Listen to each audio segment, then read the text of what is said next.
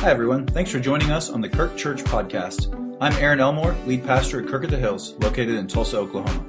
This is where you can hear messages from all our pastors and guest speakers. Make sure to subscribe and share with anyone who follows the Kirk.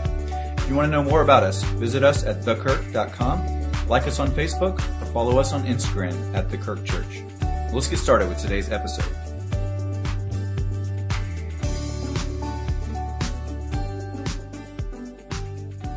So this morning we are continuing in a series called Rest for the Weary.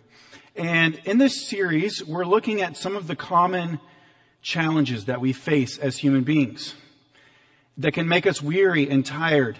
And our hope that is that through this series, we will come to understand better how we can find rest in Jesus Christ in the midst of those challenges. So this morning we're going to talk about fear. Fear. It's a universal human experience. It's part of our human struggle this side of heaven. And so to a certain extent, it's, it's a normal thing. It's something we all experience, and yet it wasn't what we were created for. And so because it's kind of a challenging topic, I decided to sort of ease into it this morning by giving you a little pop quiz. Okay, and I want to test uh, your your knowledge of the Greek language, uh, which forms the technical terms for all of these phobias or fears. So I want to put up on the screen the technical name and see if you recognize some of these very common fears. So the first one is arachnophobia. You've probably heard that one. Uh, but it's not every day you get to see one of these ugly guys on a screen this big. So, you know, there you go. All right, now this one might be a little bit more tough. Ophidiophobia. Ophidiophobia. Anybody? Closely related to spider snakes. Yes, the fear of snakes, and that's a nasty one. How about this one? Acrophobia. Maybe you recognize that prefix there. Acrophobia. Yeah, that's the fear of heights. Fear of heights. Anybody in fear of heights people in the room? I have a little bit for me. It's, I think as I age, I start to not like it as much. How about trypanophobia? This one's big for me. I don't even like to look at the picture. Some of you may share this one with me. Yeah. No thanks. All right, glossophobia. Glossophobia. Recognize that prefix there? Glossophobia. The fear of public speaking. Yeah, sorry, can't relate to you on that one there. I don't know. It's just. And then the final one, thanatophobia. Thanatophobia. It's the fear of death. Fear of death. Common deaths. You see, God created our bodies to respond to threats and stress with what we call fight or flight. Yeah, it's this, it happens in this little almond shaped part of your brain called the amygdala. And when your amygdala gets hijacked and you sense fear, uh, this part of your brain is responsible for emotions and survival instincts, which is an interesting combination. And uh, what happens is the amygdala sends adrenaline and energy coursing through your body, preparing you to respond to uh, some kind of fear or crisis.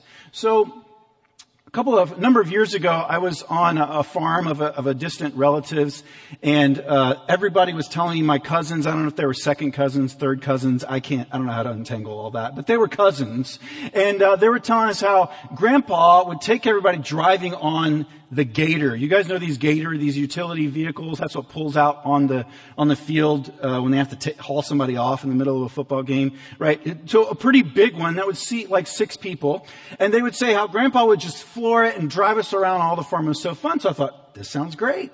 So I got behind the wheel, a couple of cousins in tow with me, and we're driving, and I am flooring it because they told me like that's what you do.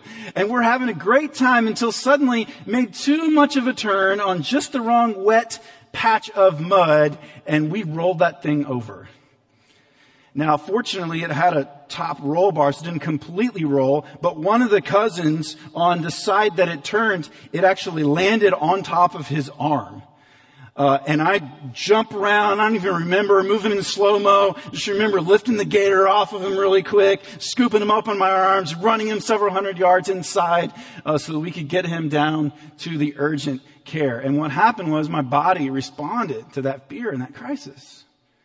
And so, to a certain extent, that fear and the way God has programmed us, it can be helpful That's, that's part of how God wired us.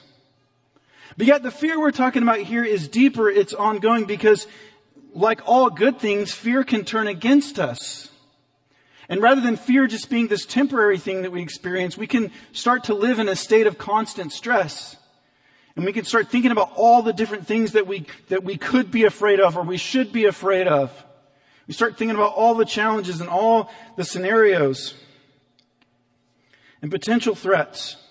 And fear becomes a driving force in our lives.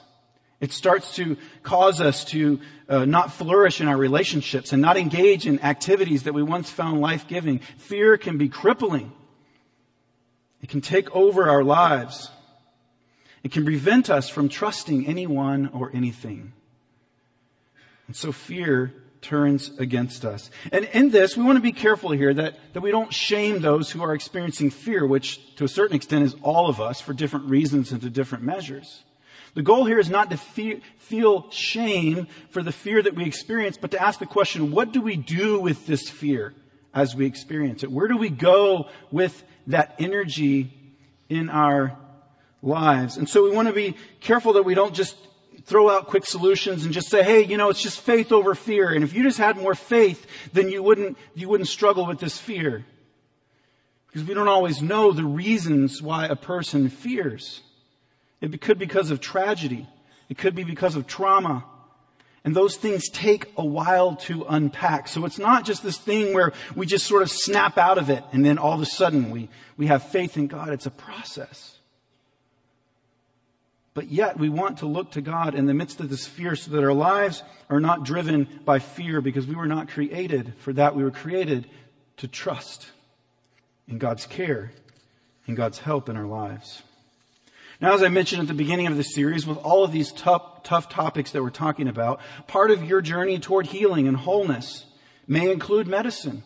It may include therapy or counseling or these resources that God has given us alongside the healing ministry of Christian community and spiritual disciplines, which we should not neglect. And so our, our sort of framing idea this morning for fear is that ultimately we were created for trust. We were created to be in a dependent relationship on God. And living in a state of consistent fear keeps us from that place of trust. There are many places in scripture that exhort us in this, exhort us to trust in God when we fear, but none of them states the situation and the solution quite so clearly as Psalm 56, verse 3, which says, When I am afraid, I will put my trust in you. Notice the language there, when I am afraid. Not if I will be afraid, but when I am afraid. We will all experience fear because there are genuinely worrisome, fearsome things that happen in this world that's not the way it's supposed to be. But what do we do with that? And ultimately, our solution when we are afraid is to place our trust in God. And that's something that we have to decide to do. It's something that has to be worked into our soul. And in fact, the best time to, to, be prepared for these tragedies in our lives, which, which you can't prepare for the tragedy, but we need to have a solid foundation of trust before we go into those. You see, what's happened sometimes is people experience hard things and then people come alongside them and try to give them counsel and fix their theology about God's sovereignty and trust and it ends up being not helpful. You need that foundation beforehand. You need to have these truths and you need to have trust worked down into your soul over time through repetitions, through being in community with other Christians, through reinforcement in God's word and being in worship. We need to have it worked into our souls so that when that happens and we experience those things, what is deep within us is a deep and abiding trust. Is a peace which doesn't even make sense, surpasses understanding. And that doesn't mean those things aren't hard, and it doesn't mean we're not scarred from them, or that it takes time to untangle those things. But that is what is deep within us, is a solid trust in God. So a couple of scriptures here that are, that are helpful, that encourage us. First is from Isaiah 41. It says, Fear not, for I am with you. Be not dismayed, for I am your God. I will strengthen you, and I will help you, and I will uphold you with my righteous right hand. And then just one example from the New Testament, 2 Timothy. It says, For God has not given us a spirit of fear, but of power and love and self-control. Now, as we approach these topics like fear and anxiety and worry, I think tone is critical. To understand the tone of God's Word and to understand the tone of Jesus. Remember our starting verse at the beginning of this series. Jesus says, Come to me, all who are weary and burdened, and I will give you rest. And he says, I am humble and gentle of heart. And so when scripture tells us, do not be anxious about anything, do not fear, the tone is not, stop being anxious. Stop being fear. What's wrong with you, you sinner? I think that's how we hear it sometimes. That's not the voice of Jesus. No, when Jesus says, do not fear, his tone is gentle and humble, and he is not scolding us. He's inviting us into something better. He's saying you don't have to be anxious. I know that you do, that you are. He's saying you don't have to fear because there's something better. It's an invitation to us. So I want us to take these framing thoughts with us into our text this morning. So in this series, we're drawing from different narratives in the gospel, stories of people who faced situations like us, who encountered these perennial human problems. This morning, we're looking at the story of Jesus calming the storm in Mark 4. This same experience is also recorded in Matthew and Luke. Now, in Mark's gospel, this is the first in a series of events that give testimony to the authority of Jesus over demons, over nature, over sickness, even death. It's also the first of three boat scenes in the Gospel of Mark, each associated with a miracle, and it challenges the disciples to discern the identity of Jesus. Each one is pushing the disciples toward the conclusion that he is the Christ, the Son of God. And so as Mark organizes these stories for us, he's making a cumulative point. And his primary point is that Jesus is in fact God that he is Lord. And if he is Lord, he's Lord over all. And if he's Lord over all, he's Lord over your life. And if he's Lord over your life, then he is worthy of your trust. He's worthy of trust. So the primary purpose of this story in Mark's gospel is to demonstrate the authority of Jesus and his power, and that therefore he is worthy of our trust. So let's dive into the story. First, we see that Jesus models faith for us. Jesus has directed the disciples. They're going to go to the other side of the Sea of Galilee. And the purpose of the trip is not explicitly stated. But I think, first of all, it's because Jesus is tired. He's tired. He's about to take a nap. And I don't think it's the primary point of this story, but Mark is clear to paint this picture of Jesus as both God and human. And we see his humanity in various things. He's hungry. He gets thirsty. He gets tired. He weeps. And so Jesus is tired. Second, though, I believe it's to demonstrate Jesus' unwavering trust in the Father. This image of being asleep in the middle of chaos is a powerful symbol that Jesus trusted in the Father fully. So many details throughout his life points to the fact that Jesus trusted the Father. And he's modeling that to us. He encountered tragedy. He encountered crises. And yet, here he is, trusting the Father, asleep in the middle of the storm. Now, there's a bit of irony here in the disciples getting upset at Jesus being asleep. Have you, did you notice that? It, because if you're familiar with other parts of Jesus' story, we'll know that later on, in a very critical hour for Jesus, it's actually the disciples that are going to be the ones that fall asleep. But here, they're sort of mad at Jesus. They think he's fallen asleep at the wheel, uh, and they don't understand what he is doing. Let's pay attention to the fact that Jesus led them into this event. He led them into the boat and into this storm. It's an example of how God, in our everyday circumstances, uses those to reveal who He is and who we are and what we need, or rather, who we need. And it's in trials and tribulations and desperate moments of our lives, often, not always, but often, that we grow in our faith when we reach out, when we get to the bottom of the pit and we have nowhere left to go, we get at the bottom and we can only look up. It doesn't happen automatically. But if we have worked that faith and that trust into our soul, when we get in those moments, we will be reminded and we will be able to preach to our own soul to look up. Not look in, but look up.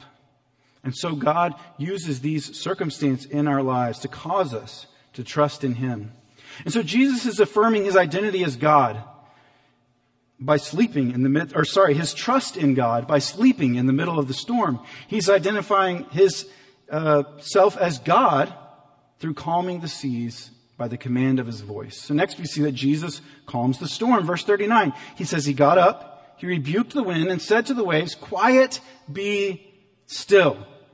And then the wind died down and it was completely calm. Wouldn't that be a cool moment? I mean, there's so many cool moments in the ministry of Jesus, but wouldn't it be cool to be there?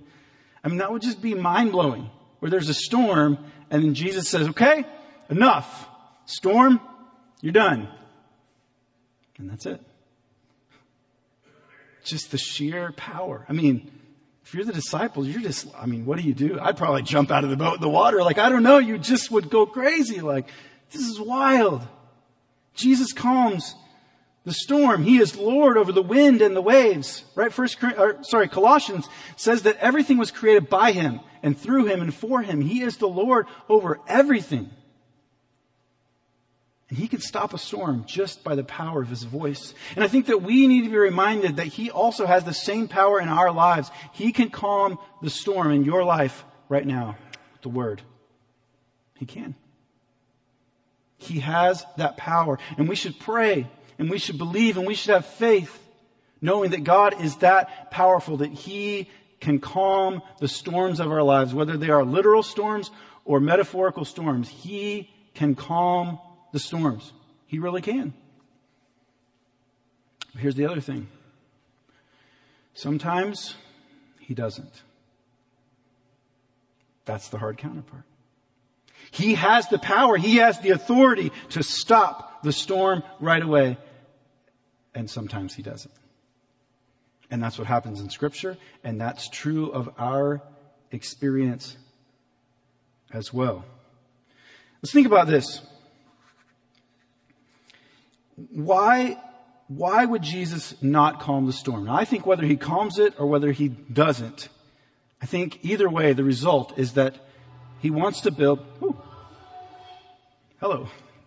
He wants, he wants to build our faith. That's the verb. You look at the disciples. Verse 40, he says to the disciples, why are you so afraid? Do you still have no faith? Whether he calms it or not, he wants to build our faith. He wants to calm our hearts. And sometimes he doesn't calm the swirling around us, but he calms the storm within us. And sometimes the storm within us is even greater than the storm around us. But sometimes he doesn't calm the storm of our lives. Think about Paul, for example. Paul says in 2 Corinthians 11 that he was shipwrecked on three different occasions. That's three different times that Jesus didn't calm the storm for Paul. And, that, and there was actually another one after that that happened in the book of Acts after that was written. So four times for Paul, who I'm sure prayed, God, would you stop this storm? And that what that wasn't his experience. God was faithful to him, but he had to go through those storms. The men and women of the Bible aren't preaching at us from, from lofty ivory towers, having not experienced the pain and suffering of the world. The Bible talks about fear a lot, and that's because it's a big deal. It's part of our experience in the world. Right? In the Bible, when it says that an angel came and said to the people, fear not, it's because they were afraid. They had that amygdala hijack moment where their body went into flight or flight because an angel of the Lord appeared before them. And the angel had to instruct them, you don't have to be afraid. I'm not a threat. So I think for those that are struggling with fear, there, there are many resources that we have. One is certainly the Psalms. The Psalms. And I love this Bible reading plan that we're doing right now to make sure to get in a psalm in every day, no matter where we are in scripture, because the Psalms are so healing and so instructive. Psalm 23, a familiar one, it says, even though I walk through the valley of the shadow of death, I will fear no evil, for you are with me. Your rod and your staff, they comfort me. Right? That's an example of, even though I'm going through the storms, you haven't calmed the storm, but you will calm the storm within me. Psalm 56, when I am afraid, I put my trust in you. In God, whose word I praise, in God I trust. I will not be afraid. What can man do to me? And then Psalm 46, 1 through 3. God is our refuge and strength, a very present help in trouble. Therefore we will not fear, though the earth give way, though the mountains be moved into the heart of the sea, though its waters roar and foam, though the mountains tremble at its swelling. Right? We will trust in God. So the question we have to ask ourselves is, is fear ruling my life? Is fear a driving force, a disproportionate influence in my life? Is it crippling my ability to enjoy true life? Is fear guiding my decisions in an unhelpful way? Because if it is, fear can, can keep you from becoming the person in Christ that you could be. Right? Fear will keep you from being a generous person. If you're controlled by fear, you're not going to be generous with your time, with your energy, with your talents, with your money. You're going to turn inward. Right? Fear will keep you from taking appropriate risks. Sometimes life calls us for risks, and certainly life in the kingdom of God calls us to take risks. And fear will keep you from doing that. Fear causes us to turn in toward ourselves rather than turning upward toward God and outward toward others.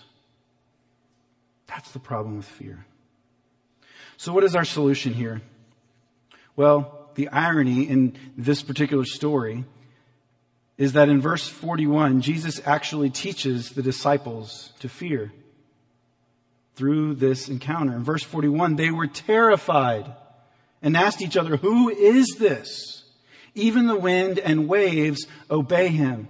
You see, the disciples' fear of the storm now becomes a healthy fear of the power and awesomeness of God, and they're beginning to see glimpses of the power and authority of Jesus.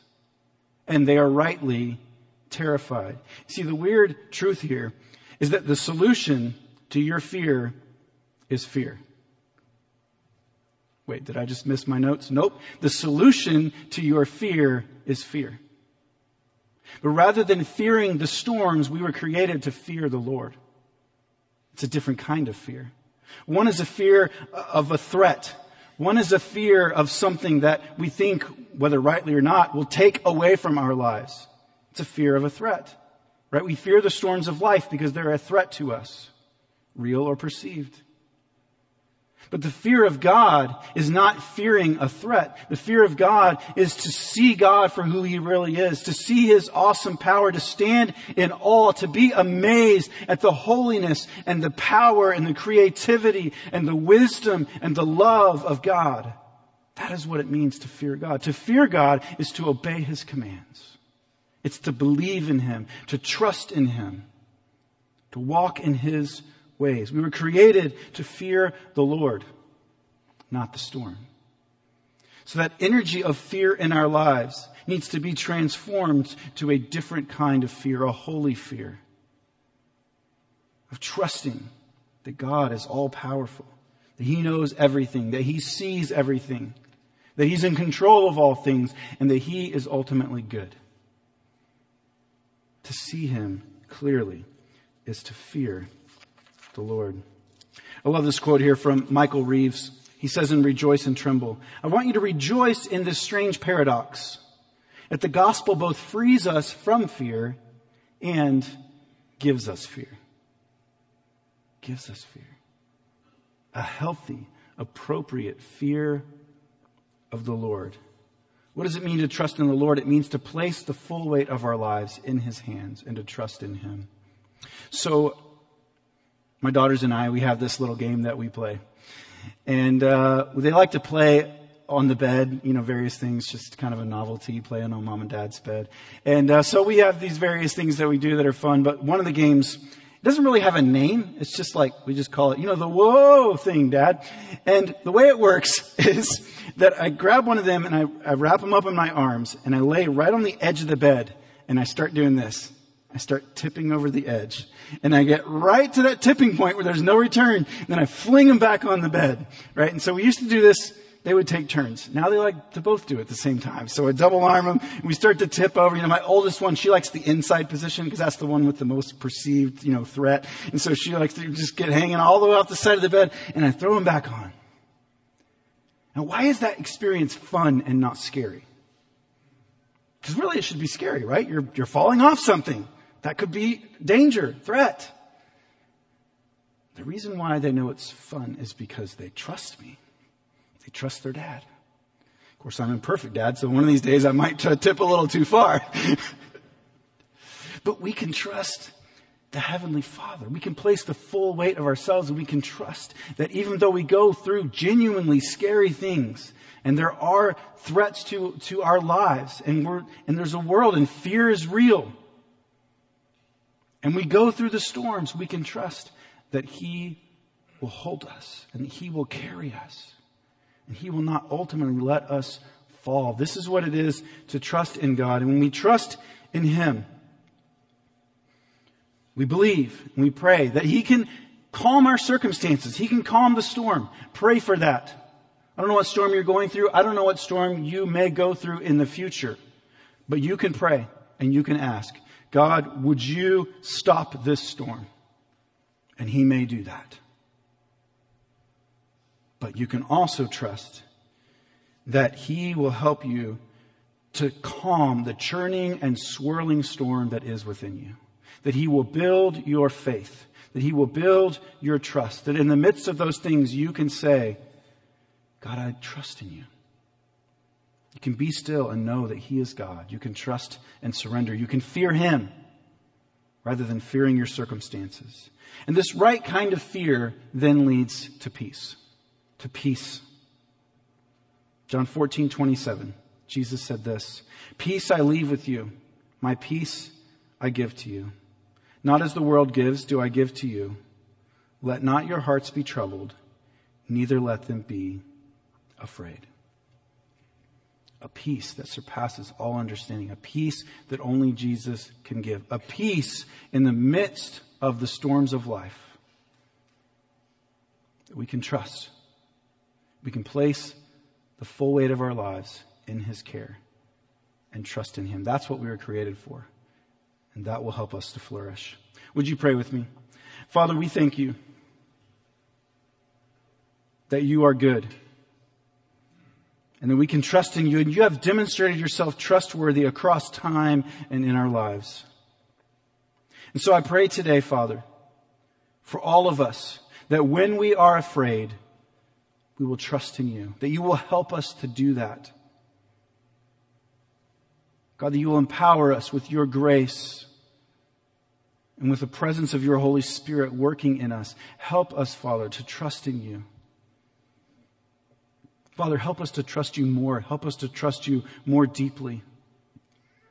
So that as we go through these difficult circumstances in life, we would not turn away from you. We would not turn inward to our own resources, but we would look up to you.